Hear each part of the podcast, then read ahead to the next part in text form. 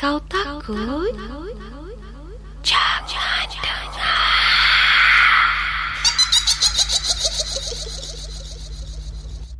Assalamualaikum. Saya peminat NJ12 dari Kuala Lumpur, Malaysia.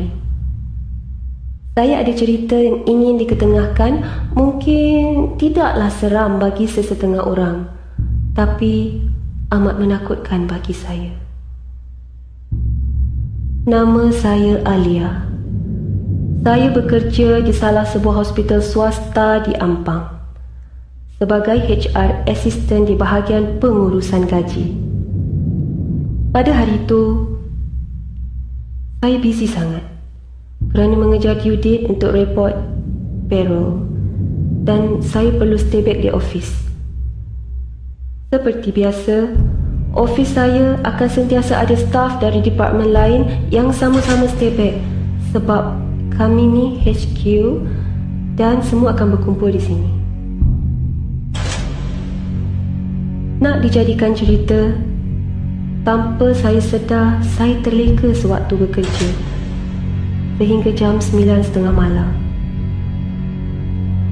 Bila saya rasa lain macam je, saya cuba menjengah ke arah workstation yang lain.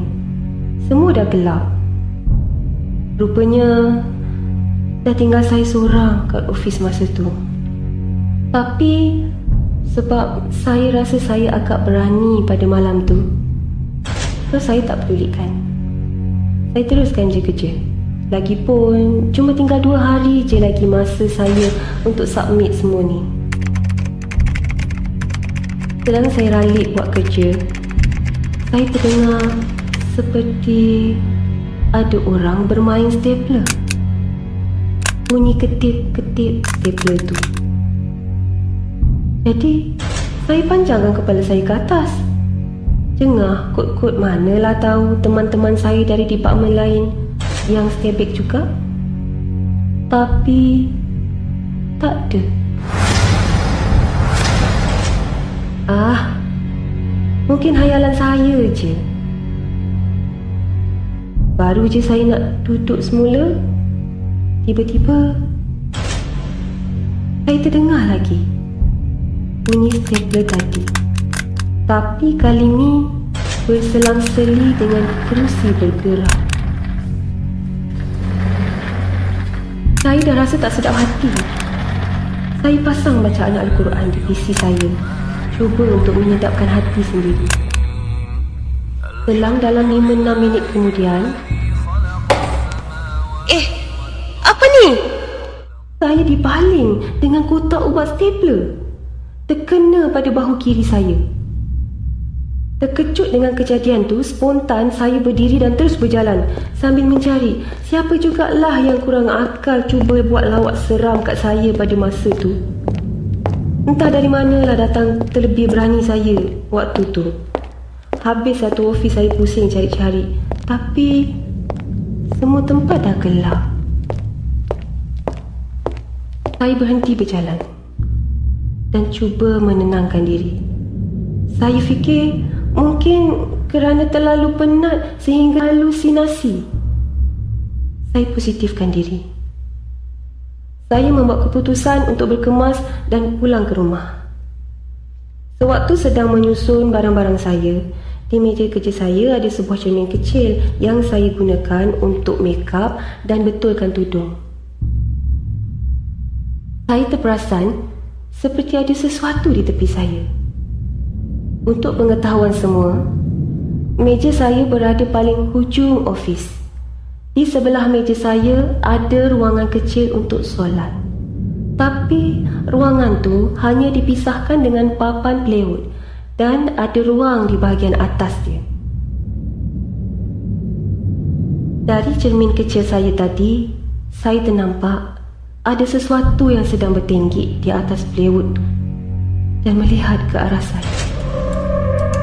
Saya nampak muka dia. Bodohnya. Ya Tuhan, macam terbakar. Dan rambut dia panjang sekali. Dengan gigi dia yang macam nak terkeluar. Dia senyum pada saya. Dengan pantas, saya pusing ke belakang. Benda tu tak ada. Tapi, Bila saya tulis semula kat cermin tu, tiada lagi. Dan sekarang, dia dah turun ke bawah. Saya tak mampu tunggu lagi. Komputer pun saya tak shutdown. Saya capai beg saya, saya lari keluar dari pintu ofis. Saya terlupa nak tutup dan kunci pintu ofis. Saya terpaksa patah balik dan cuba nak tarik pintu tu. Benda tu tiba-tiba berdiri depan pintu. Saya tak sempat nak capai, pintu tu terhampas dengan kuat diiringi dengan hilayan yang panjang.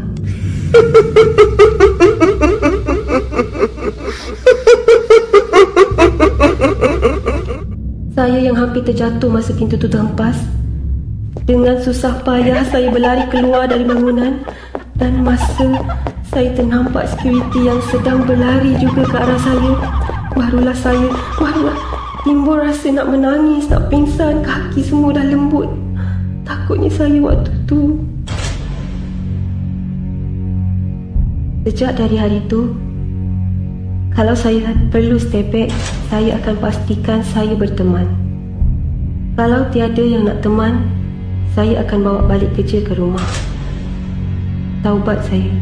Saya tak mahu lagi perkara itu berulang dan saya tak akan berada bersendirian lagi di ofis sehingga lewat malam.